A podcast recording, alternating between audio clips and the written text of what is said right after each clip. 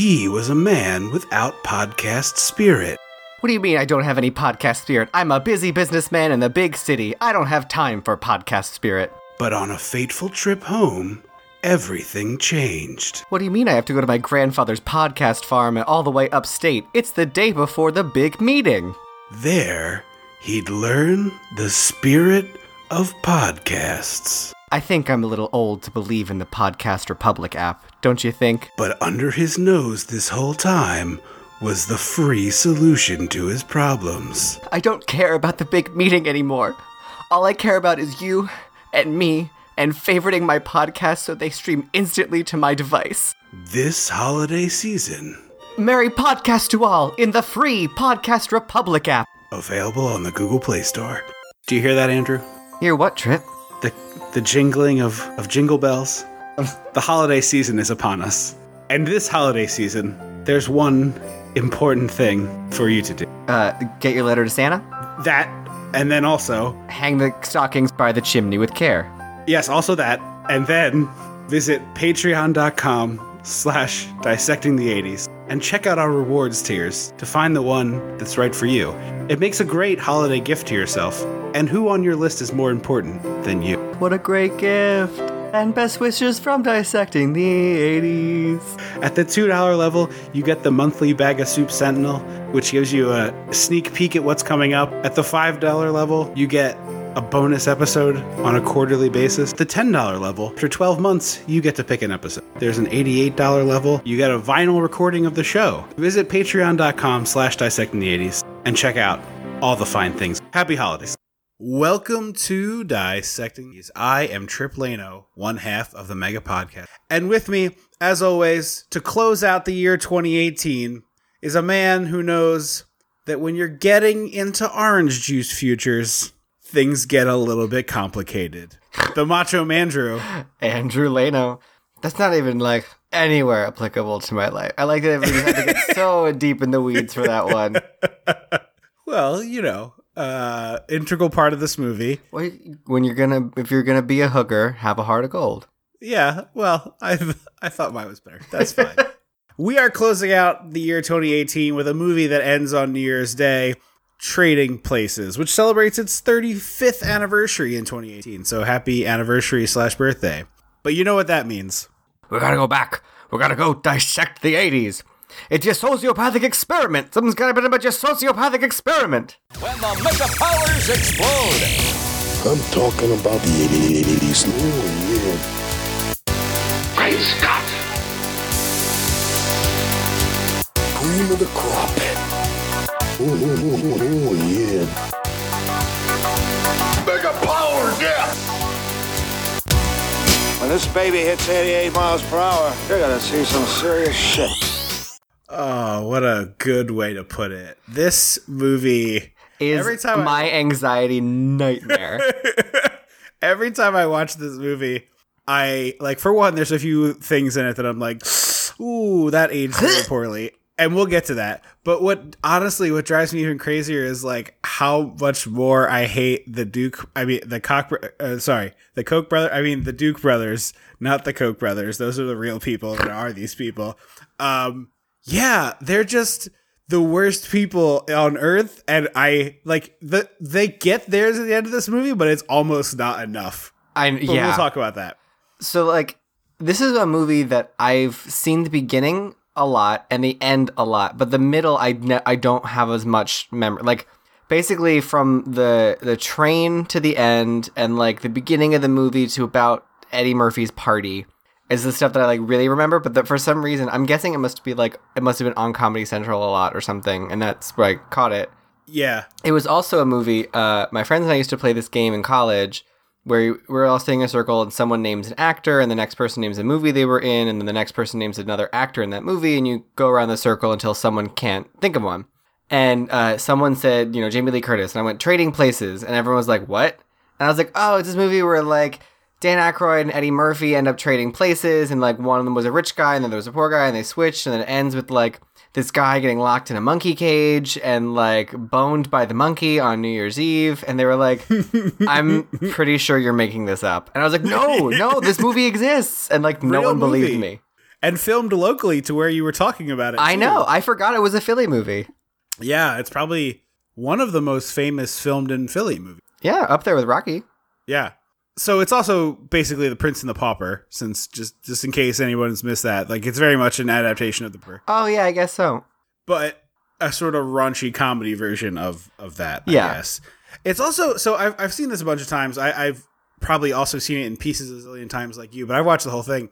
And watching it and taking notes about it for the show was the first time I've noticed how it has an odd structure to it in that It does. it- it- like the third act of the movie is pretty long and the the sort of setup to to build to the climax of this movie is the by far the biggest chunk of it. Like maybe 30 it's about an oh, close to 2 hours but a little bit under 2 hours.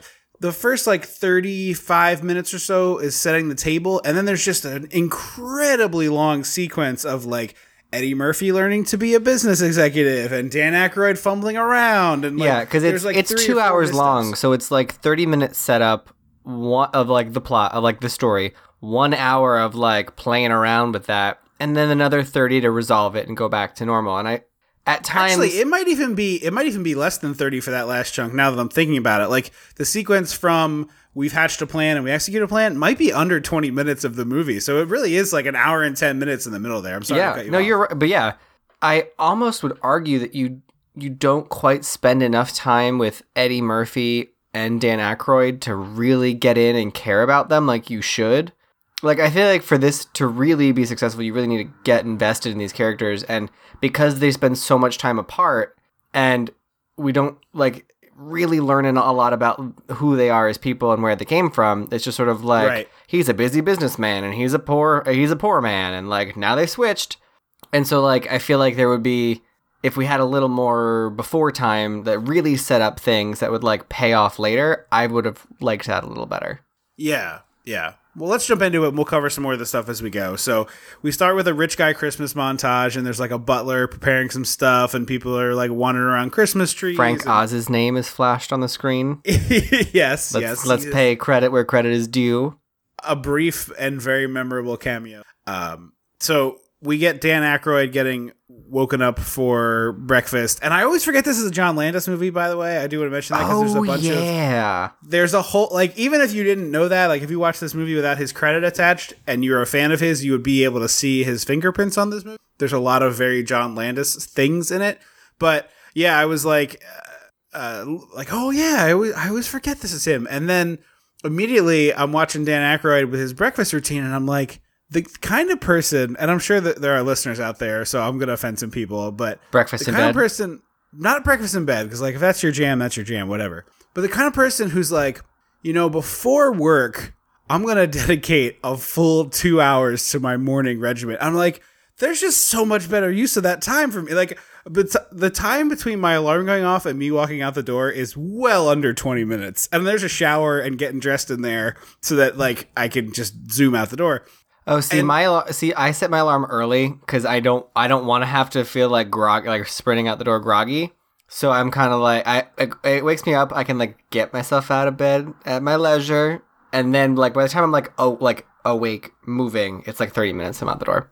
I see. Yeah, the, he sits down for like he has his leisurely breakfast in bed, which I guess he does every day of the week. Hey, good work if you can get it. I wish. And then he has his butler slash whatever he is servant shave his face while he's reading the paper, and I'm just like, if you're getting up early enough to read the dang paper, like you should sleep more. Probably. How about how about that? How about maybe that? Uh, every time I'm just not a morning person, so it's as alien to me as anything could possibly be. When someone's like, "Oh yeah, so I go to work. At, I get to work at eight, so I wake up around five thirty. Wake up, you know, wake up, get out of bed, hit the gym, shower, make myself breakfast, and then come to work. And I'm like, you're the craziest human being. Like I can't even imagine that world. I bec- it's so funny that like that because that is sort of like a very accepted like oh if you, you if you want to go to the gym you should go before work. I was like for a week I tried. I would literally rather die. I would literally rather die. for about a week I tried last year to like wake myself up super early enough to go to the gym before work. And after like 3 days I was like this is awful and I can't I like I went once didn't go the second day and barely like woke up the third and then I was like you know what I'm going to do on the fourth day I'm gonna go like late at night when I feel like I feel like I have energy and it's good for me. I went at like 11:30 at night. There was no one in the gym. I was like, this is this works for me. I'm just Yeah. a night person. It turns out. yeah, yeah, yeah. The, like literally, I will, I will happily make the choice of, well, I'll just die earlier then. And then uh, they go outside so that his butler slash servant can drive him to work, and Dan Yes. Aykroyd can't open his own car door. Yes. So that's that's that's the thing. Dan Aykroyd and Eddie Murphy. I think the reason why this movie works is because they're both shit heels at the beginning of the movie, and they both get kind of hosed here. So Eddie Murphy, criminal, whatever his backstory is that leads to him being criminal, criminal, we don't know. So we only know him as a guy who's like robbing people and scamming people. Which um, in movie land that makes you a bad dude. See, it's interesting. I didn't think they were like that bad, either of them. I was like, he's scamming people pretending to be blind, but like he's not actively robbing anybody. He's not like holding people up. And it always seemed like this was another an instance of like I wish I knew a little more about them because like it seemed to me that like Dan Aykroyd was just like this is how I grew up and this is just everyone has a butler and is you know this is everyone's morning routine. So why that's what it felt like to me. So I didn't they didn't seem like garbage monsters. It just felt like I was like, oh, these are people that need to learn a little lesson. Yeah. And you're probably absolutely right about that, but I still like the idea that he stands there and waits for someone to open his car. Oh, I agree. For him. It's very oh, Cinderella. Oh, It's yeah, very like, Cinderella. You, you, sir, suck. Okay, let me just be frank. You stink. You're the worst. And then we meet uh what did you call them? The Koch brothers? Yeah, they're the Koch brothers, the the the rich, super donating political dudes. On Oh. the, yeah, they're KOCH. They're they're literally these people, Gotcha. but real life. so we Sorry meet for getting a little bit political. That's okay. We meet them and their Downton Abbey help is lined up to wish them a good morning on their way out the door. so crazy. And the white gloves kill me. yes. And they're talking about pork futures. So I will say this. If you've seen this movie before, and I'm guessing most people listening to this episode, like more so than usual, I'm guessing a lot of people who are listening to this episode have seen this movie. It's unusual that people, perhaps unusual that people have seen what we're talking about, but I, I the number of people who've seen Trading Places has got to be way higher than usual. And there's a really great NPR episode, uh, or sorry, Planet Money is the show by NPR episode that explains the the resolution of this movie and how like futures purchasing works and how they're able to do it. So I highly suggest to you uh, if you're like dying to have someone intelligent explain this to you to go listen to that. And I know you're out there I, saying you like, should have sent that to me because I would have loved Yeah. to know that before this movie. yeah, I yeah.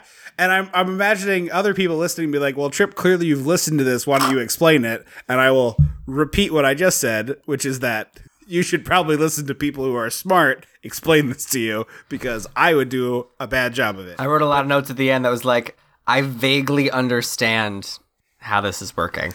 The, the gist I had to read is- Wikipedia's explanation, kind of made sense to me. Yeah. So they're talking they they buy they basically are gambling on the future price of certain commodities. In this case, they're talking about pork belly, which is used to make bacon, which is, you know, a major commodity. So they're like breakfast brokers, basically. Yeah, specifically because they talk about OJ and bacon a whole lot. And yes. coffee. Yeah, no, you're right. They do focus mostly on the breakfast for whatever reason. So they're talking about the pork, and then they meet Eddie Murphy, who's on this like makeshift skateboard thing. Who's like, Well, no, not yet. I th- they're in the car, and then they meet Eddie Murphy on the way into the thing. What did I miss? Oh, I'm sorry. You're right. I forgot they met him, and then they later meet him again in the club. Right, right. So they they I- go ahead. I did think it was interesting um, that the because it seems like they're I don't know if they're supposed to be twins or just brothers or whatever, but the One one brothers. the one brother is like very money, money, money, and the other brother seems to have a very strong interest in the scientific and psychiatric field, or yeah, psych- psychology, psycho- psychological field. And so he's very interested in the idea of nature versus nurture, and to the point where he's like reading Scientific American and like commenting on who won the Nobel Prize and why they shouldn't have Right. won it. And I was like, oh, this is going to be an interesting thing. And then it wasn't, it didn't pan out in a way that made me happy because this movie gives me anxiety. Yeah, they're both bad, but you're right. At the beginning of the movie, it does seem like there's a good brother and a bad brother. But Yeah, because the one's like nothing's more important than money, and he's like, there are more important things than money.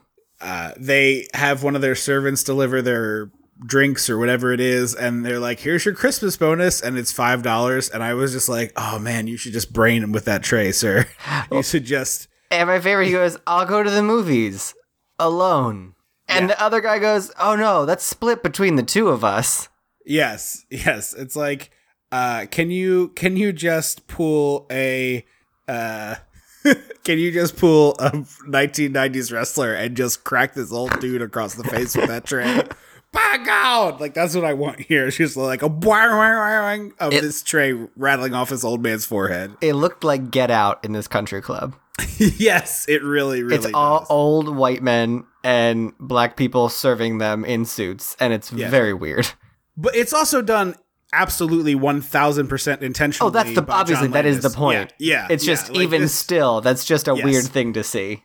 Agreed, agreed. But lest anyone think like I this all of the choices in this movie that make these dudes horrible monsters are totally on purpose by John Landis, intentional, like very very intentional things. Oh yeah, and this is where we get the first instance of the name Clarence Beeks.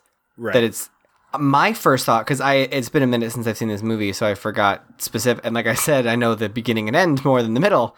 Um, so when they they both get very shifty, the brothers, when Clarence Beeks' check comes up, he's like, because Dan Aykroyd says, I don't know who this person is. Like, this isn't someone who works at the firm. Is this a real? Should I just throw this check away?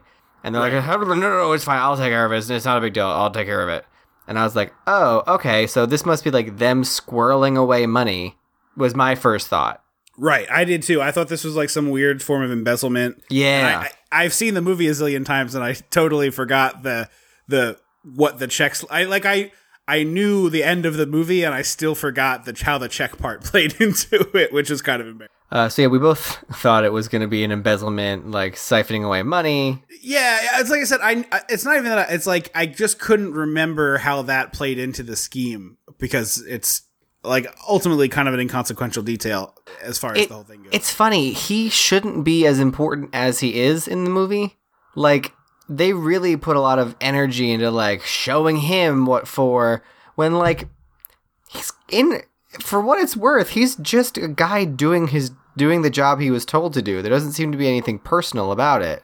But he really gets like the shittiest end of the stick. Right?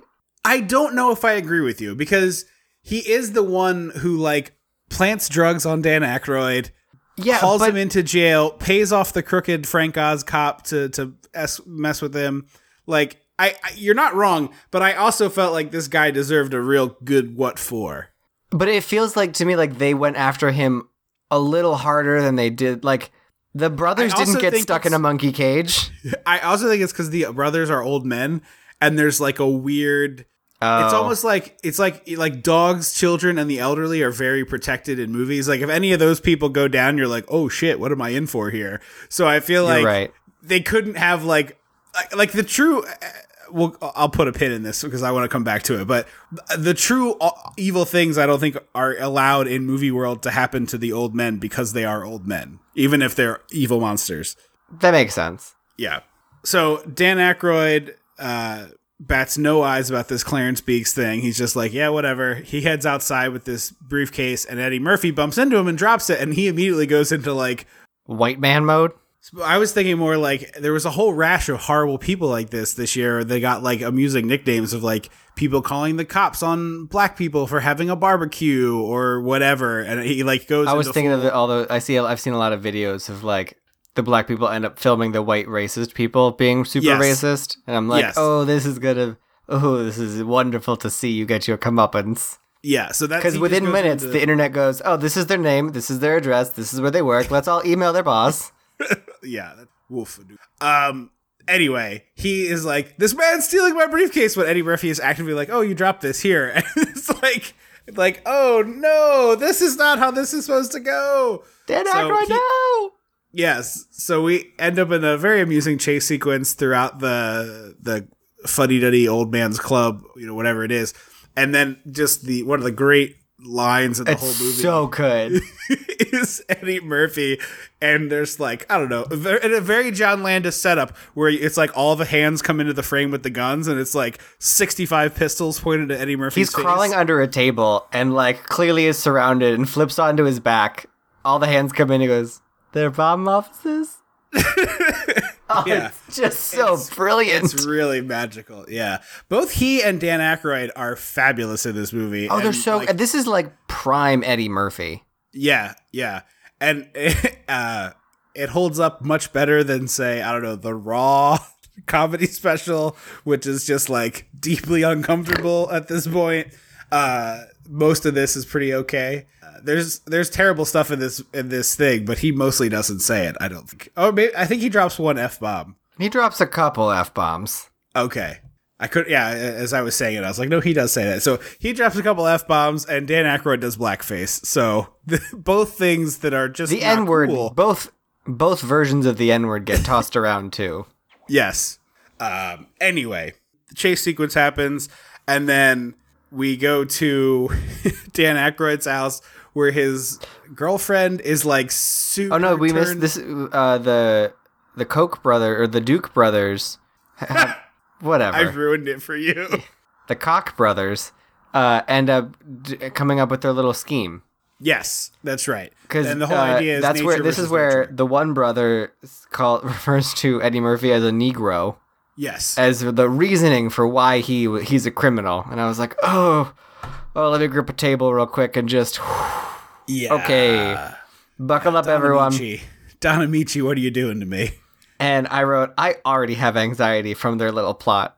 Yeah, it is. It is really anxiety causing. Because the, here's the like, it's so sociopathic because they report like Dan Aykroyd is dating their grand is like engaged to their grandniece, like someone Yes. they like and respect in the company. They're he's going to be a part of their family. It's someone they care about and respect.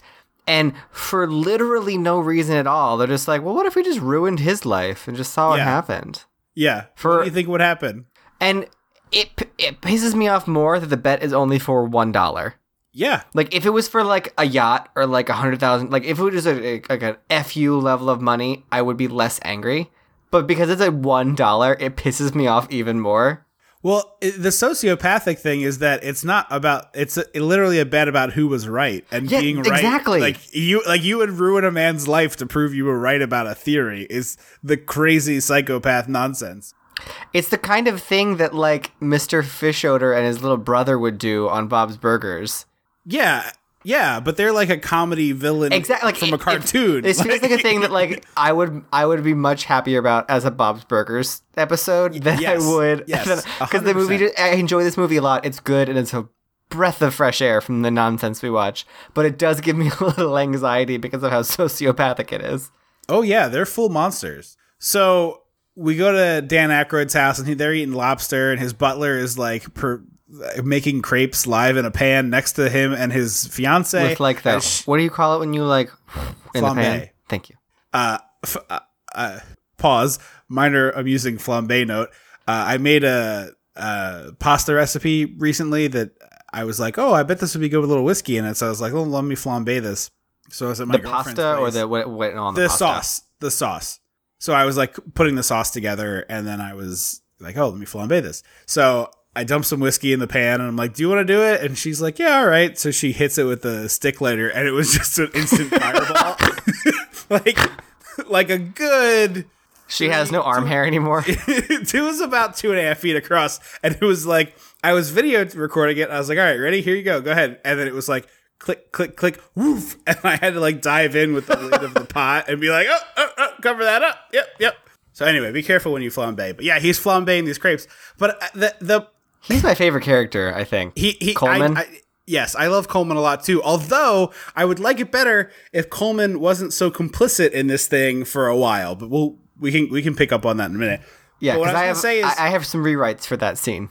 the part that makes me really hate Dan Aykroyd is he and his fiance are talking in front of this man like he's a piece of furniture, and it's like, do not include this man in your sexy talk, okay? like he's making your friggin' dessert here live in front of you while you eat lobsters, and he's like, That he also probably killed and cooked. Yes, one thousand percent. And you two, she's like, I want you right now. And it's not explicit, but it's still uncomfortable. Like, hey, hey, that's a person, okay? A person who's making a meal right now. yes, for you. And so they like adjourn to the other room to go fool around, and They say, The- "Oh, you can have the dessert. It's all yours, buddy." the Keep cut the change. From, the cut from him saying thank you to dumping it in the trash can is like mwah, such Ugh, good direction. So good. Uh, and then they go into the other room and they have like very sad rich people sexy time where they're like very clinically undressing each other and talking It's about a so party. weird. Okay, uh, here's another pro- another issue I have with this movie is It's very Handmaid's Tale the way that they like get down to business. a little bit, yeah. Um, what are we supposed to think about Penelope, his fiance? Like, what are we supposed to think of her or like gather of her as a person? I mean, I think she's a trash monster. But is so that's what we're supposed to get. Like, I, it's just it's one of those things that I was like, I don't know their relationship. Like, how long have I- they been dating? Why should like is it like is it a sort of I mean, like she she leaves him instantaneously without Yeah. letting him defend himself. I mean, I really feel like the way this movie is written and directed is rich people are evil, which is like not a thing I have a problem with as as a no. I don't either. It's just it's one of those things that like I, it, the movie doesn't. It, it never feels to go. It never seems like it goes all the way in of like sh- like they're garbage uh, the way it does with the Duke brothers because like they're very clearly garbage. But all the other rich characters don't seem garbage in that way. It seems like they're all just influenced by the Duke brothers. Like I wasn't sure if it was supposed to be, oh, rich people are all cold and you know unfeeling or what. I see. I, think, I, I would disagree with you. I think these people are characterized as, as just underneath the the Duke brothers in terms of sociopathness. Because later, when we see Dan Aykroyd go to the, like the tennis club or whatever the heck they're at, where they're all club. drinking, Yeah. yeah, it's a country club. They're like singing a cappella and whatever, and he comes in and they're all like, um, "You're trash, and we want nothing to do with you," without even giving him a second to be like, "Hey, this is a weird situation that's happening to me. I would sure be grateful if you would help me out." They're all like, "Oh no, sorry, you're poor now." I yeah, I can see that too. So they're like to me, it's like the the Duke brothers are a ten, and these the rest of the rich people are like a seven. That's fair. So we cut to um, Eddie Murphy in prison, and the two dudes, the heavy dude and the the yeah, I love that dude. He's that joke. That joke is so dumb but so brilliant. it is. that's exactly what I was thinking. Like it's a perfect dumb joke where his literally the whole character is like you just yell yeah. and you're like this the guy the, the little twerpy he's not he's a big dude as well but like you're the equivalent of the little twerpy you know chirpy character that's like chiming in Scut Farkus is the say bill is the bully, and then there's the uh, the other one whose name I can't remember. yes But it's like that. It's supposed to be that, but they're both like giant. They look like Grizz and Dot Com from Thirty Rock yeah they're enormous human in terms of They're- size. I don't mean to say they look like those those actors. Yeah, but like yeah, yeah. in They're terms of huge. size. They're bodyguard type dudes. Yeah, yeah. But so Eddie's like going back and forth with these guys, and then there there's some really clever writing where it's like uh he's like yelling for help and like, "Don't you know who I am?" And it's like uh, uh Billy Ray Valentine. He's like, "Yeah, that's me." And like Saved by the Bell basically. Um, and this is when we get the plot of the movie laid out for us. The Duke brothers get him in the car, and they're like, "Hey, here's some nice cigars. Here's some nice whiskey. We have a house for you. Like, you're gonna, we're gonna train you to be an executive. How? What do you think about that?" And he's like, "This is obviously fake." he go he leans forward to their driver who's a black man and he's like uh is this real is this real and the driver's like yes this is real um, so he ends up going to the house where he meets the butler, uh, who we were just talking about. What's the butler's character's name? Coleman. Coleman, right? like Okay, the Coleman. mustard Yeah.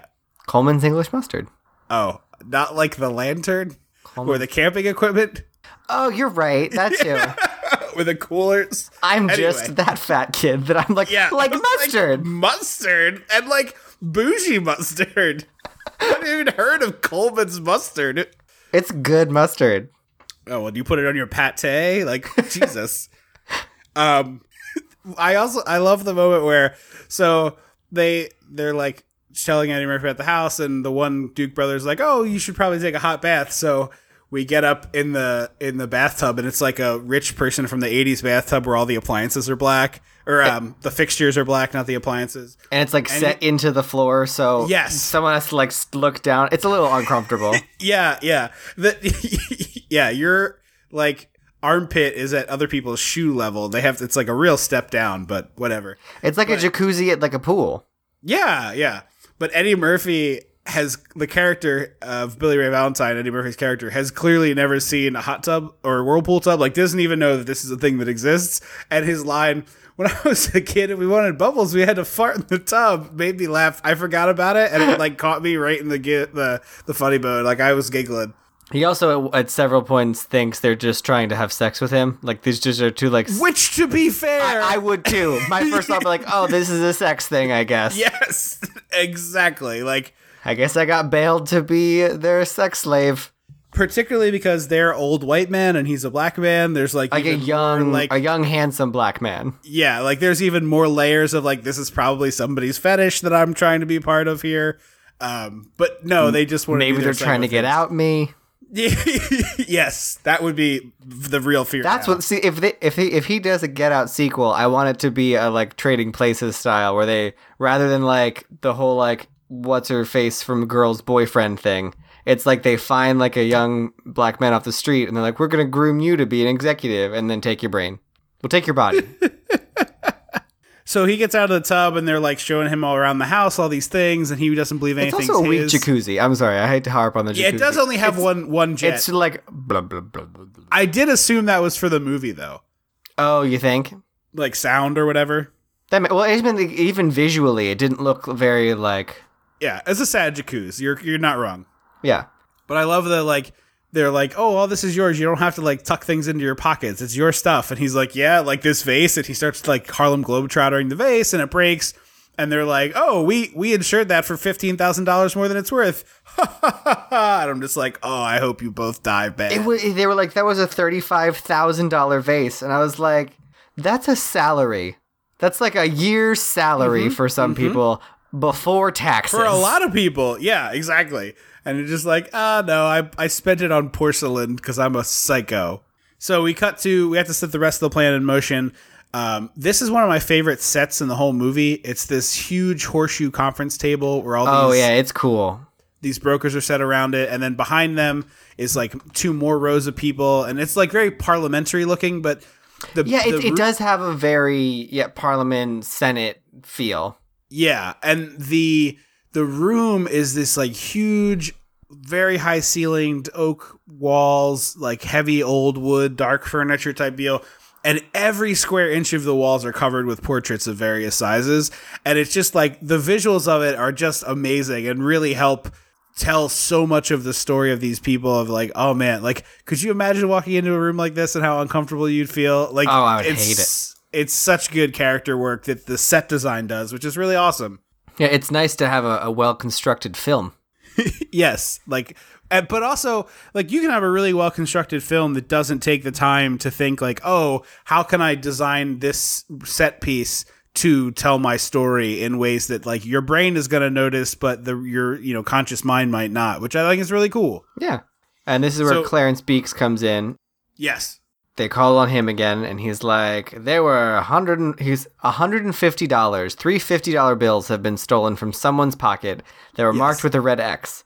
And my brain went, "What millionaire in this room needs to steal a hundred and fifty dollars?" Exactly. Exactly. I have the same problem with you do as this. It's like not only is that insane, but it's insane that everybody just agrees this is what's happening. And then they find like at the police station later they find drugs on Dan Aykroyd, so immediately they're all like, Oh, he was doing drugs. And it's like, well, nobody noticed. like, how did nobody notice that he was selling heroin or whatever they think it is? Yeah. PCP, yeah. PCP. It's just like also, who noticed they were missing hundred and fifty dollars? Because I promise you, none of them would. Right. No. Uh, so he gets he gets arrested, and the the dirty cop who's booking him is the one and only Frank Oz. Miss Piggy, And or or Ker- or not Kermit, or Fozzie Bear, depending. yeah, well, his natural voice is close to Fozzie. It's very close to Fo- in like a disconcerting way. if you close your eyes and listen to him being like hmm. one This is- baggy, this- There's one oh, I can't do it. I thought I had a, a Fozzie. I don't. but if you close your eyes and listen to the scene, you'd be like, "Is that Fozzie Bear doing PCP?"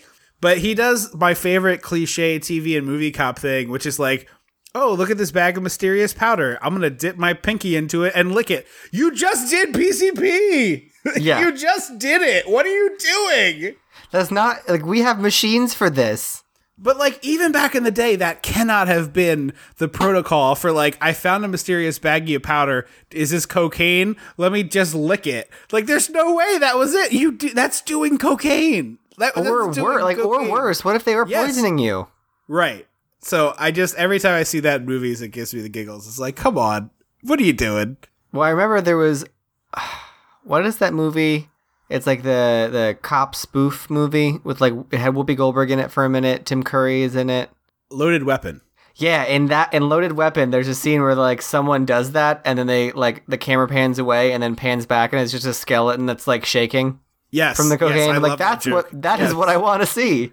Yeah. If I dipped my fingertip in cocaine and licked it, I would be so high on cocaine. Like I Because I don't know. Because again, as we as we discovered, as we discovered, as we discussed, not discovered, as we discussed previously, cocaine is one of them snorting drugs. Exactly. And I imagine if you were to just ingest it orally, you'd probably not do well for yourself. Well, in cocaine, it, so it's all about entering your bloodstream. So it's like in cocaine movies, they're always rubbing it into their gums when it's just like a oh, little bit right. left. Oh, I, for, I I never like put two and two together. really? Yeah, yeah. So it's a snorting drug, but they also just like rub it under their gums. So if you just licked it, it's like, well, I just did some cocaine. Excuse me for a minute. I'm gonna go be really high now. I'm gonna go accomplish so much while my pupils Right. take over my eyes. Exactly. So he gets booked in to go to the jail. We cut to Eddie Murphy at the bar, and he's like, you know, owning he owns this place now. He walks in like king of the universe. It's definitely a bar. He's his regular hangout, but now he's like, look at me, I got all this money. That would make me so. I, I was at first. I like again forgot for a second. I was like, oh no, what if someone someone's just gonna rob him? Someone is just gonna t- at this bar is Yeah. just gonna take all of his money.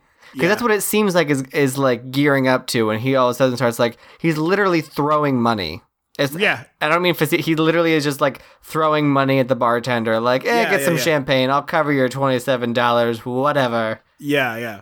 So we run into the guys from jail, including the yeah guy, and he decides like, "Eff it, we're gonna have a house party." So he piles this whole bar into his limo, and they go back to his house, and he immediately is in like rich guy mode of like, "Don't you know how to use a coaster? What's wrong with I did I did Come like that it was such a quick fit, a quick turn for him. yes of like, you people are monsters. You're ruining my house. Get out of my house. I also forgot how much nudity is in this. There part is of the so movie. much casual nudity. It's like, oh, that woman just took. Whoa, there's just boobs everywhere now. no Like, one wears a bra in this universe.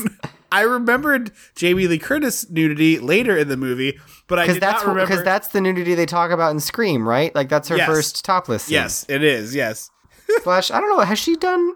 Are there been any others? She has that very famous striptease scene in True, In True Lies, but she doesn't get naked she- in that. Yeah, I think she wears lingerie for that. Yeah, Yeah. I'm not sure. Also, But this is anyway. only this movie is only five years after Halloween. I know. Just I know. perspective. And I was like, a headcanon. This is Laurie Strode. Well, I mean, you know, she does have a very good head on her shoulders. She's she's got her business plan all taken care That's of. That's right. I mean, like she just got real like mentally fucked up from the whole Michael Myers thing. Although I will say, uh, she, we, we're almost there anyway. She like talks about her retirement plan, and how she's got like forty thousand dollars saved, and she's I was like, like forty thousand dollars. Oh. Well, she's like, I'm about to retire, and I was like, oh, darling, no, no, no, that's not nearly enough. That's not nearly enough at all.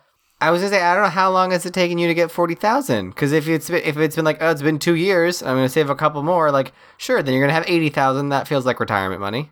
What? Eighty thousand dollars is not retirement money. In eighty three, no way. I think in eighty three you could have been comfortable for a while. Like five years, maybe. that is not that much money. But again, in eh, the eighties, everything is different. Uh, the money's like different. A, it's like it's like a good salary for a year. eighty thousand dollars. No, like 40k. Even if Oh. you double it, is like Dan Aykroyd's probably clearing three or 400k. Oh yeah, he is because they they say what his salary is going to be. Eddie Murphy, I think it's three hundred. Mm-hmm. Mm-hmm. So I would imagine Dan Aykroyd was around there. Yeah. Anyway, so go to the house party, And then the exit is also a really great visual gag that's just pure John Landis, where Coleman the butler is holding everyone's coats, like his arms are straight out and the coats are like up over his head. And then one by one, the party like reveals Coleman until the last very scantily clad woman like needs him to help her shimmy into her fur before she leaves.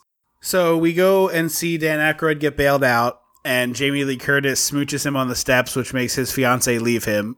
Well, she also says, "Give me, uh, I need more angel dust." Yes, yes, she does. It's it's a little more than a smooch. yeah. Um, she was put up to it by Beeks, and Who like creepily watches it happen from the median across the road and is just like standing there watching this whole thing play out like a real like he's got his hands in his pockets and I think he might be touching himself. there's a hole in his coat pocket. uh-huh. A very strategically placed one that links to his p- pants pocket which also has a hole in it. Uh, he he told Jamie Lee that they were buddy. that He and uh, Dan Aykroyd were buddies, and this is just a practical joke, and he'll laugh about it. So don't worry. But like, here's the thing: even if he told her that, as soon as she did it, and his fiance got upset, wouldn't her reaction be like, "Oh, this isn't a. I always thought this was a joke. I'm sorry." Yeah. I was I was brought into this as a bit. It seems like this is not going the way I was planned. I'm so sorry. Uh, so he ends up trying to get a ride home with Jamie Lee Curtis, like to his home, so he can you know repay her. And Coleman just shuts him out at the door. Then he So tries to. go is to- Eddie Murphy in his house? I'm Or- pretty sure. Yes, I couldn't tell because we never fully got a good glimpse of either house. I, I'm pretty sure. I, I'll say this: I'm positive Eddie Murphy's in Dan Aykroyd's house at that some point. If you're asking at this exact second, I don't know the answer to that. No, no, no. I meant like so the house that gave Eddie Murphy is Dan Aykroyd's house. Correct. Yes. Okay. Um. So then, where was? Oh, I guess he didn't. He wasn't living with his fiance. Never mind. That's too. We're not going to deep dive into that. Um. Well, but thi- maybe she just left because she does go immediately shack up with that other dude. It seems like. that's true. Um. This is the moment where I like what I wanted was when Coleman shuts him out and won't let him in. I wanted like Coleman on the. I wanted a shot of the other side of the door of Coleman like very upset, like leaning against the door, like that scene in Frozen, where he's just like crying against the door, like, "Don't you see? We don't want you anymore." Well, that's the thing. Get that I out of with here. Is like Coleman wouldn't like Dan Aykroyd. He's a dick to him all the time. But there seems to be a weird sense of like understanding. Loyalty. Yeah, Uh, what- I said loyalty, but Yeah, understanding is probably loyalty and understanding. Because, like I said, it, it, there's a weird. It's it never seems malicious from Dan Aykroyd. Like it never feels like you're a peon beneath me. It just feels like this is the way we do it. Which again yeah, leads me to you're, believe that you're like, totally right. I, and I hate to sound like a rich white guy apologist. It's just for like for some reason the way the movie is structured, it feels like we don't get enough expl. Like if the movie said like Dan Aykroyd grew up with into the silver spoon in his mouth, like you know grew up a millionaire and has had servants his whole life, like that would make more sense to me because he's not mean to anybody other than Dan, other than um Eddie Murphy that he's who seems more racist than it is you know Right. moneyist. Yeah, I guess you're right. I don't know. I just feel like anybody who treats another human being like that, I don't have a lot of sympathy for. It. Oh no, I, I don't think he's a good person, but the Right. the way he treated Coleman, it didn't feel like it didn't feel like the wicked stepmother treats Cinderella. It felt just like, well, this is how, this is how we do yeah, it. I hear you on that. I hear you on that. Anyway, um, he goes to the bank, and the bank, of course, won't give him any money. And I love how this is just like another one of those little details you notice on your 65th watch of a movie is like the rent a cop at the bank escorts him out, and instead of just like walking him out, he makes a point to shove him to the ground at the end. Yeah. So, so that Dan Aykroyd can like be well. It's such a great little movie thing though because like one, it's silly that the cop does that, but from the movie standpoint, like Dan Aykroyd looks so much more pitiful doing the next sequence on the ground, and so it's like the perfect way to get him there. But when you think about it, it's like. Man, what a vindictive rent a cop that's just like, Yeah, get out of right? here and shove him to the ground. Like, Jesus, man, he's already out of the bank. And uh, so Jamie Lee's like, uh, fine. So it's just a whole, it's gaslighting. This movie is gaslighting, and it really Yes. gets me. Yes, no, it is. And Jamie Lee's like, fine, I'm gonna regret this, but I'm gonna take you under my wing. Come with me. Yeah. And, And, then, then, the bank men explain their job. Thank God, because I was like, I just, I'm confused. this is definitely for the audience, but I love the part where as they're explaining how commodities trading goes, they they're like this is pork belly, which is used to make bacon, like in your bacon, lettuce, and tomato sandwich. And Eddie Murphy does like a Jim Halpert look to camera. I wrote that dead uh, word for word. Jim, look at the camera. he, so uh, basically, uh, whatever that actor's name is, Jim. Emily Blunt, Mr. Emily Blunt, Yes. John Krasinski. Yeah, thank you. I was like, it's a J. Um, he just lifted his whole gag from this one joke that Eddie Murphy did in Trading Places. Uh, so we get to Laurie Strode's apartment, Yeah. and she opens a, an armoire that is full of clothes, and she's like, "You can have these men's clothes that were here when I moved in." And I was like, "Why did you keep them? Yes, exactly what I thought. But I love Unless you're outfit. upcycling." Yeah, but I love it's like it's like a very '70s leisure suit, uh, checkered suit and pants, suit jacket. and Yeah. pants. and then the shirt is like a silk thing with like ocean waves on it or something. It's nightmarishly weird. It's so bizarre. And a fur coat. and a fur coat. Yes. So she explains her whole deal and is like, "I have all this money set aside. You seem like you actually know what you're doing, and I believe your story. So in exchange for you, me helping you, you're gonna give me fifteen thousand dollars. Yeah, when you get back on your feet, you're gonna pay up. Yeah. So she offers him a deal. We cut back to Eddie Murphy, who's with the Duke brothers. And they this movie very wisely gives Eddie Murphy great at stand-up comedy a bunch of like funny monologues to do that are essentially like stand-up bits. Yeah. so his whole thing of like, oh, pork belly is gonna hit this price. I think we should wait for it. Is explained in like you know air quotes used like his street knowledge terms, but is also just like a very smart point that he makes of like, oh, it's Christmas. These guys are gonna be worrying, so we should wait for this price thing to happen. Da da da da da. But mostly it's just like, hey Eddie, go do like three minutes of stand up. Yeah. And this is, to me, assuming that they gave him Dan Aykroyd's old job, which I think they, They did, yeah, yeah, they did. Um, doesn't that, like, is this what it, Dan Aykroyd's job was? Was just guessing and hoping he was right about the market? Because that's what I it mean- seems like Eddie Murphy's doing. It's just kind of what- like, That's what these jobs are now. Like it's educated guesswork, but it's still guesswork. yeah, I guess. I mean, there's a reason why every financial advisor in history has been like, take your money and put it in a mutual fund that is tied to general market performance, as opposed to trying to guesswork beat the market or hire someone who's going to guess and beat the market. Because over the long term, you will always win with the first option. And he's one of the other guys that tries to make more money in the short term. Ah. So we cut to the part of the movie that makes me want to throw people out the window, and it's very obviously the same guy who directed Animal House because, Oh, the like, frat douches? yes, the Ivy League frat douches in particular. So they're singing a cappella, which is like clearly a big deal at Ivy League schools somehow because it was like a whole subplot on The Office. Oh, that's well. right. it's like, why is it always a cappella with these Ivy League twerps? Yeah. But it, it, like you go down the line, but like you're Thad, you're Chad, you're Tad, and you're Brad. There's maybe a Derek in there. So they they hear this is when Dan Aykroyd, as we alluded to earlier, he shows up and he's like, "Hey, I need some help," and they're like, "Nah, we don't we don't want anything to do with you. You're trash." So you know he gets shut out here, and then he goes to a pawn shop where Bo Diddley has this amazing cameo as a pawn shop owner. He's got this like seven thousand dollar watch, I think he says, Yep. and uh, and this is, I think this is just something Dad says a lot. Yes. Right? Mom does it too. Yeah, In I was like, Philadelphia, it's worth fifty. He said it, and I was like, "Oh, right, that's from this movie." Yeah, well, oh, this is like at least in the top three quoted movies among our family members because Gig is always doing the yeah thing. That's where that comes from. yes, yes, that's why he does that all the time. I didn't know that came from here. I thought that was just a thing. No, that's from this. Indeed, that's from this. Wow, this movie is like should be like required viewing. Yeah. Um, so yeah, Bo Diddley has this amazing cameo where he thinks the watch is stolen, and uh, he's like asking for a receipt, and like I buy him not thinking this watch is on the up and up because Dan Aykroyd has like a huge black eye and is wearing a fur coat and a net mesh shirt. Yeah, it it doesn't look doesn't look on the squeaky clean. Right. Uh, so he does. The, he gives him fifty bucks for his watch, and then my like. I know I said it already, but this is probably my second favorite scene after Eddie Murphy and the guns is Dan Aykroyd in this fur coat walking by the restaurant where Eddie Murphy is eating with the Duke brothers, and he's it's like pouring down rain, and he's just standing there in the rain watching them eat dinner. It's so good. I love it so much.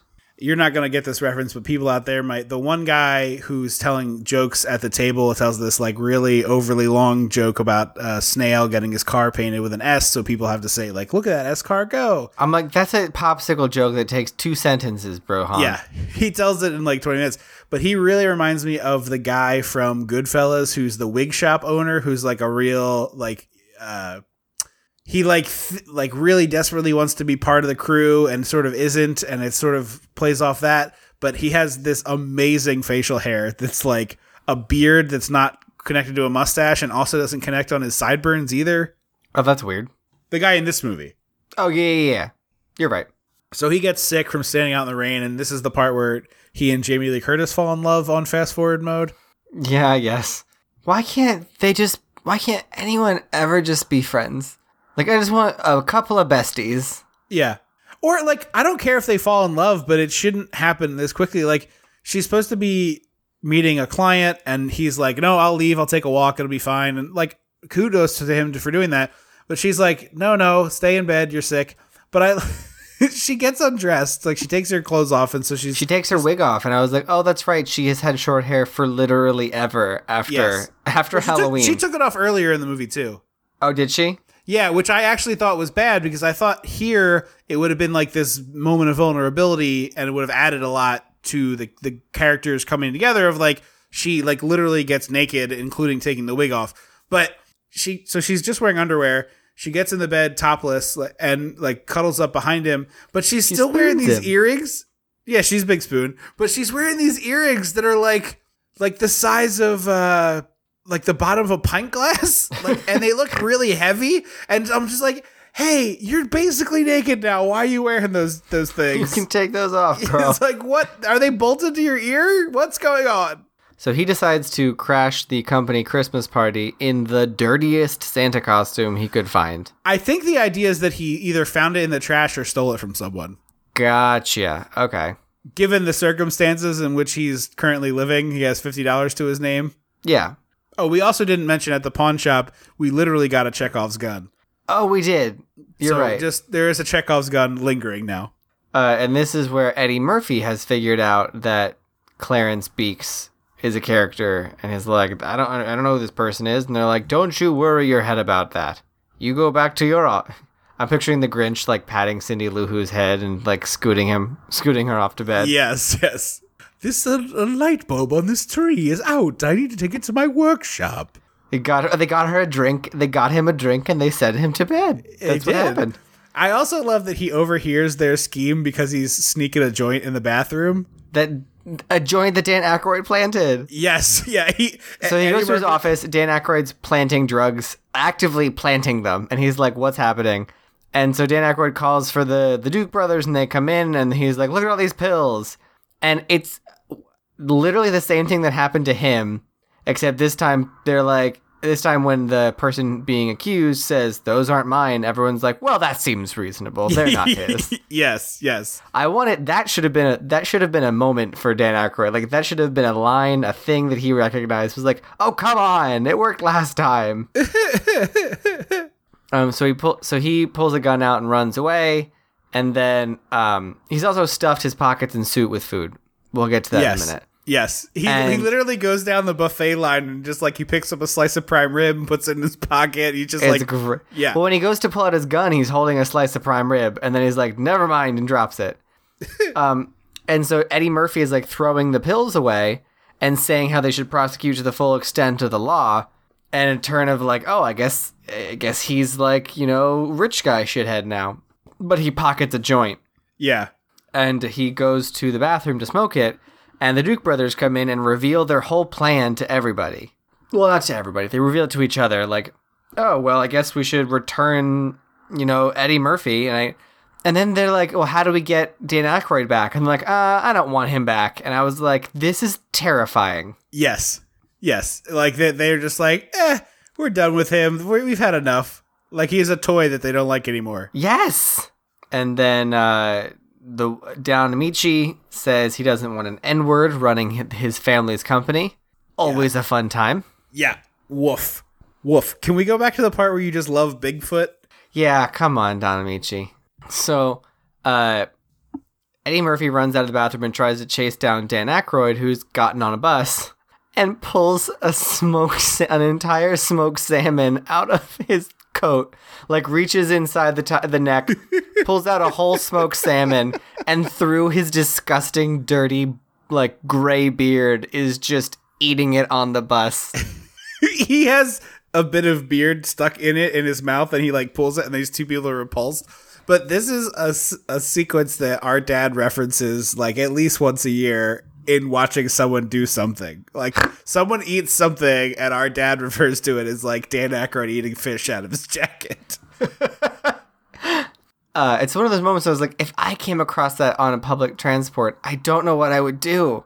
I think I would just like get off at the next stop and be like, I'm fine. I'll figure oh i would it out. do i would do what i do every time i see something uncomfortable in public transport which is look at my phone and use my peripheral vision and pray desperately that they're not looking at me yeah, but that's what I mean. I would get, I, I, I would be like, I have to get off this bus. You're eating smoked salmon out of your jacket. yeah yeah really deeply So it's Christmas Eve, and Dan Aykroyd goes home and leaves the front door open. And Eddie Murphy comes in right behind him and is like, "Hey, does Louis something Crenshaw winthorpe Winthorpe? Thank you. I knew it was hoity-toity. He's a third and doesn't go by Trip, which is a miracle because every person named Trip in every movie is a shithead, and he would have been like another in a long line of them. And I was like really grateful that there wasn't a Trip shithead in this movie. Yeah. And so uh, Jamie Lee Curtis runs to the bathroom to get him, and this is when you realize her outfit is like a, a strapless jumpsuit that she's tucked into tall tube socks with stripes. Yes, And I am here for it as a Christmas Eve lurk. but this is when Eddie Murphy shows up and like reveals the whole plan to everybody and sort of sets the third act of this thing in motion. Oh, because uh, did Dan Aykroyd try to kill himself? Yes, he got And it peed- he glosses got over a- it real quick. Well, he got off the bus. He got peed on by a dog. He attempted to shoot himself in the head. The gun didn't work, so he threw it away. And then there's like the perfect comedy gunshot sounds of like, yeah, and then a glass shattering and stuff. Um, yeah, it's really quite ridiculous and also totally glossed over. But yeah, so we No, he tries to. He's taking pills in the bathtub. Oh, that's right. That's right. He does try to kill They literally again. stop Yeah. him, and I was Yes, like, "This yeah. movie does not pay enough attention to it." Yes, no, you're right. because they just cut to him in bed at his house with um I almost called him clamshell. What's the butler? Coleman. Coleman. Like the mustard. clamshell. I was like, that's not right. That's just two words.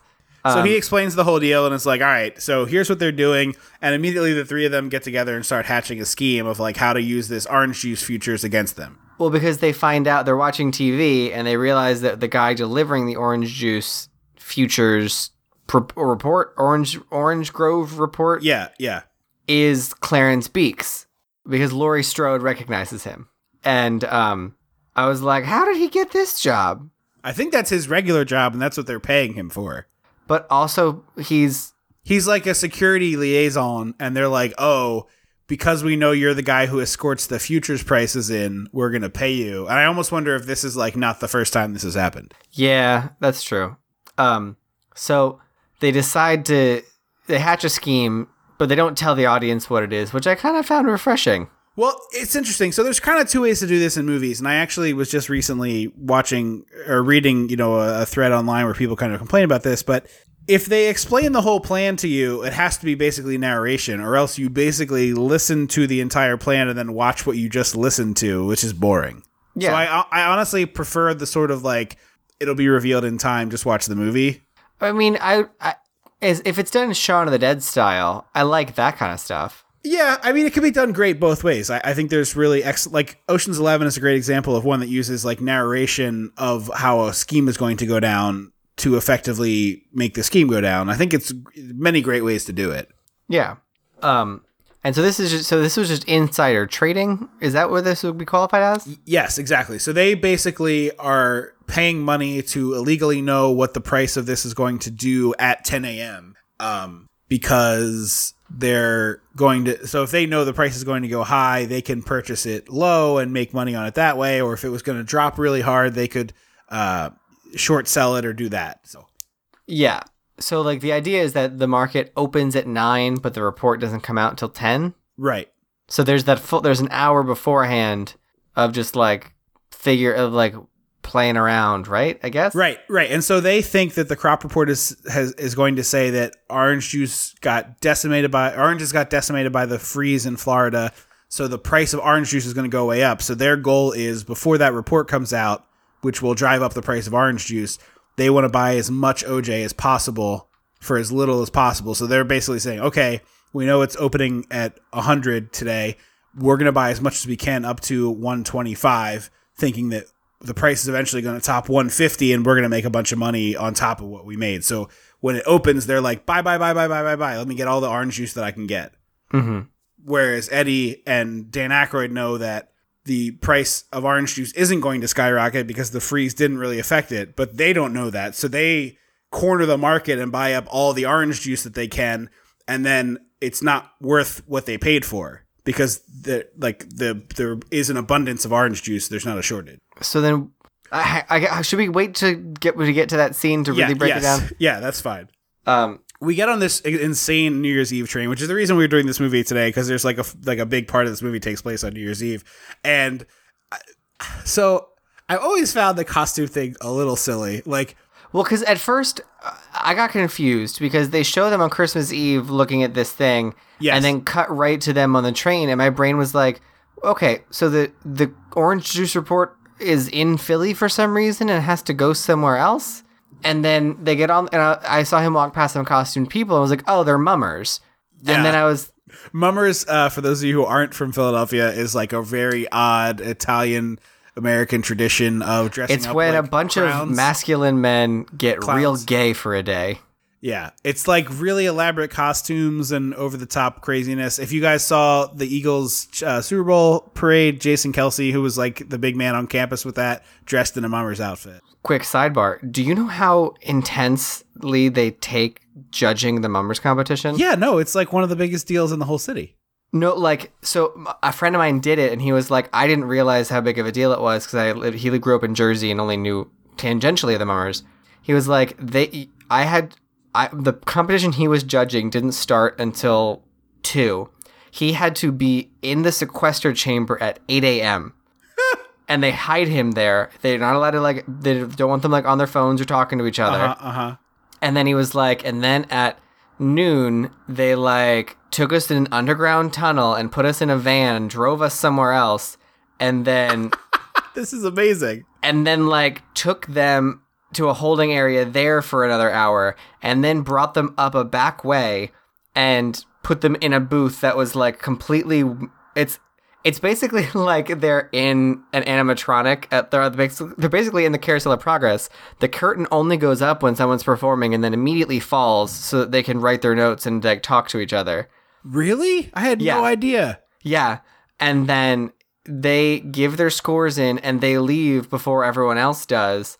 And the judging, the scores aren't announced and tallied until everyone has texted confirmation that they've gotten home.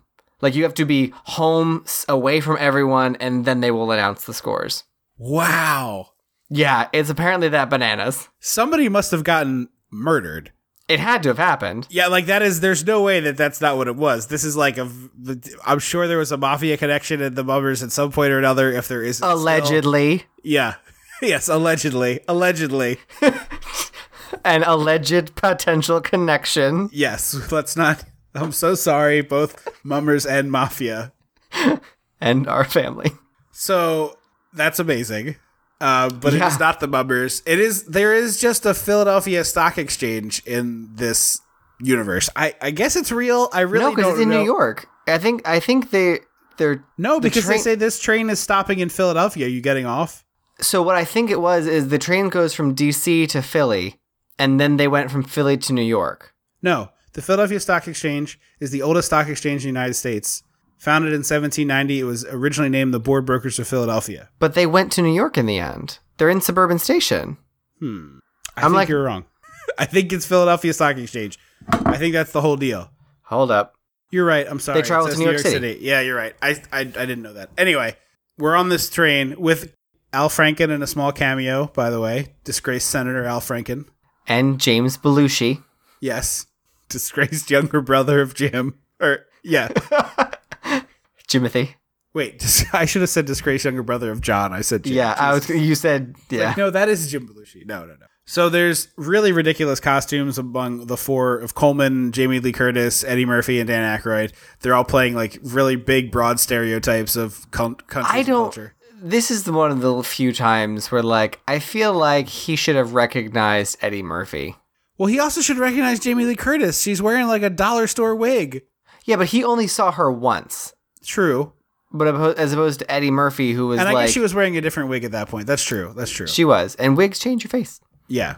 Um, I feel like he should have definitely recognized Eddie Murphy Yeah. because he, he only recognizes he only like the jig is only really and not even the jig isn't even up when blackface Dan Aykroyd comes in. Right. He has to see blackface Dan Aykroyd moving the briefcase before Yes. he's like, "There's something fishy going on here." Yes, yes.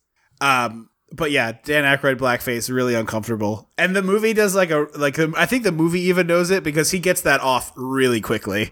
I wrote all caps blackface. Oh boy, did I forget that. Yeah, yeah, yeah. So he escorts them through the party. They have the big scuffle. The gorilla ends up knocking him out because Jim Belushi walks in in a gorilla costume and he like a- affronts him, and the gorilla like protects its own, which I thought was kind of interesting. Yeah, I like this gorilla. so there's like a really ridiculous ape gag where they end up um uh gagging the the Beeks. What's the the dude's uh really famously from the breakfast club by the Yeah, way. the we didn't mention that. The principal from the breakfast club. He gets gagged and then they put him in the gorilla costume and stick him in there.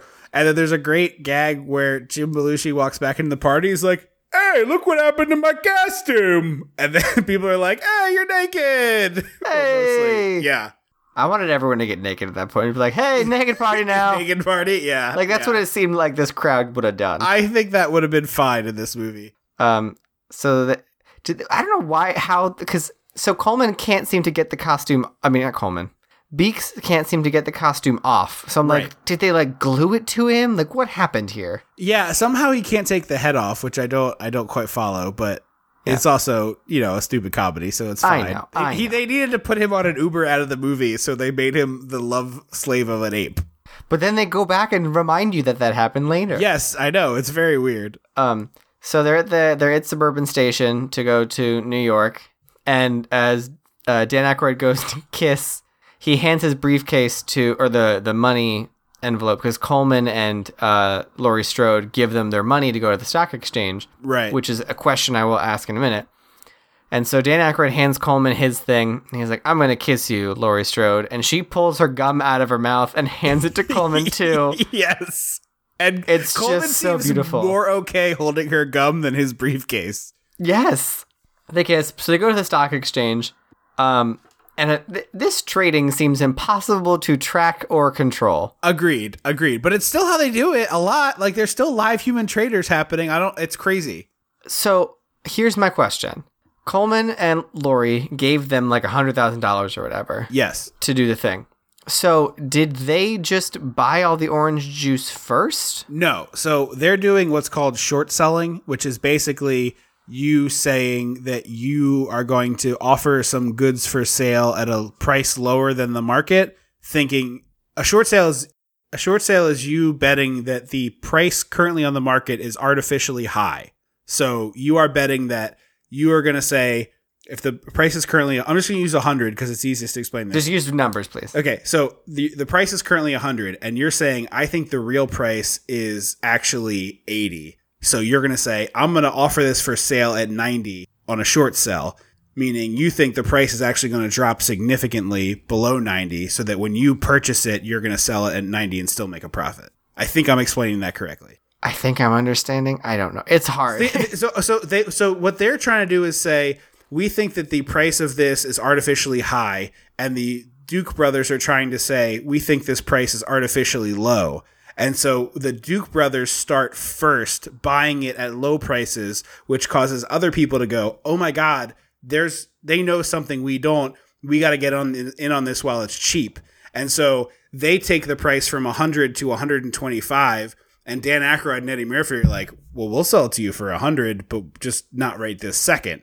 And so they make a bunch of deals to sell it at the low price while the brothers are just raising the price through the roof. So Eddie Murphy and Dan Aykroyd know that that price that they're raising it is not going to be sustainable, and the it's going to just crash because they know that the once the report comes out, the price of orange juice should be relatively where it was at to begin with. But we made them think it was going to go through the roof, so they bought all the oranges up at whatever price they could, and now they're stuck with a huge glut of product that's worthless or worth far less than they paid for it.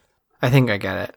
Okay, that's the best I'm gonna do. I know, I know it so, is. I would- so if it, if it doesn't click for you, you're gonna have to I get it feel like we should have called. We should have phoned Dad on this. this is this is. I should have just gotten a clip of that NPR podcast. This is the like the the best way that I can do to explain it. I highly recommend you taking a second. But I, I did do a good job. I think it's just. I think if- you did. I Yes. just. I. It's Whether or not you brain, get the concept is not. Yeah, my brain doesn't process. Well, So- this movie also inspired real law. It's the, isn't there the Eddie Murphy Act or something like that? Um, I don't know if it's called the Eddie Murphy Act, but I do believe that there have been laws put in place to prevent this sort of thing. And also, the electronic transfer information has made it such that like you really couldn't get this report ahead of time because there would just be a small number of people who would know the information, and then they would just release it. Well, it, oh, the Eddie Murphy rule, as it came to be known, later came into effect as something about transfer the Transparency Act. I also love uh, it's it's not really important to anything, but there's a really wonderful shot where Dan Aykroyd and Eddie Murphy are in the bathroom, like getting ready for battle, and the bell rings and all of the stall doors open simultaneously as these guys rush out Oh, it's it. great. and it's just a very John Landis-y thing that I thought was great. So anyway, the Duke brothers lose hard, and the older brother starts having a heart attack. And what I was gonna say earlier, and I just stopped myself, was in a just world, this movie ends with that dude dying. Like he Yep. should be dead. They should be wheeling his corpse out while his brother is like screaming about losing all his money. I agree, but it shouldn't have been that. I don't think that's the one that should have died. No, but the, like he's the the less sociopathic of the two. But I just yeah, every time I watch this, I'm like, he should be dead under there. uh, so yeah, we the movie ends. We cut to a tropical island where Dan Aykroyd and Jamie Lee are on a boat. Eddie Murphy has a lady by his side on the on the sand, and Coleman also has a woman much much much younger than him by his side. I mean, Uh, hey, Yeah, and they're eating cracked claw or cracked crab and lobster, and uh, it ends with the very silly line with Dan Aykroyd and uh, Eddie Murphy yelling to each other from a quarter mile away, like "Looking good, Billy Ray." Feeling good, Louis. It's just so stupid, but I love the line reading. Uh, but yeah, that is that is trading places. Uh, our our end of the holiday season and our New Year's episode. Happy New Year to all you out there. We didn't say that at the top. happy 2019. Uh, what what are your final thoughts? It's a good movie. It's Yeah. really enjoyable. It's Yeah. nice. It's a nice change of pace. Yeah, it's a comedy that's an hour and fifty minutes or so, and I doesn't. I drag feel it's too a little much. long. Okay, because I I didn't think it dragged too much. Yeah, um, yeah, I really love this movie as well. I it, obviously I don't love the F word. I don't love the blackface parts, but they are fortunately fairly inconsequential to the movie uh, and not like a central character part. So it's Yeah. easy enough to to get over. Um, yeah, it's it's really a hoot. Uh, a lot of the jokes still hold up. This is, I think you're right. This is like peak Eddie Murphy.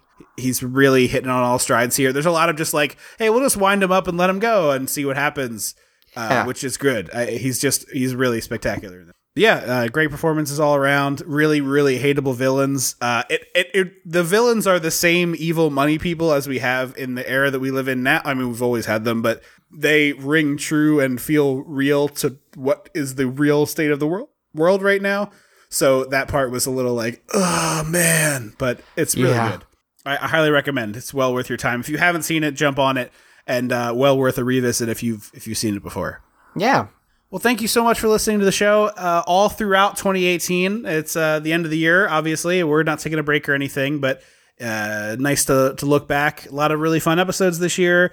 Launched the Patreon. It's been really awesome to get so much support from all you folks out there in listener land. So thank you to every one of you who have done that. If you haven't, if you sign up right now for Patreon at the $5 level, you get two bonus episodes We have our Top Gun live episode, which is our bonus in December. That was from the Philly Podcast Festival. I know a lot of people don't care for live podcast recordings, but the sound quality on it is excellent. We wouldn't put out something we thought stunk.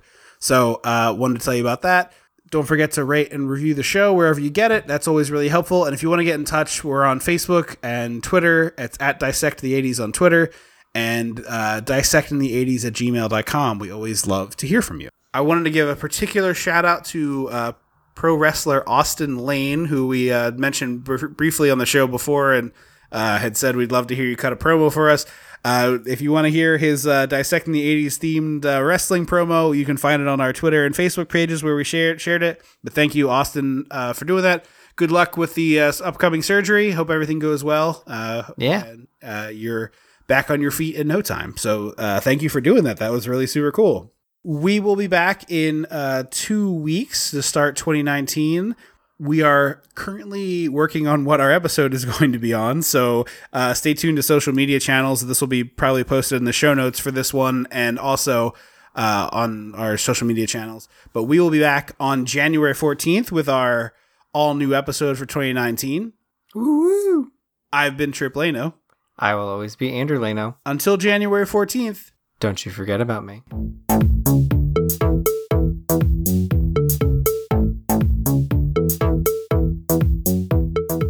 Dissecting the 80s is a Chum Some of This production. Ow.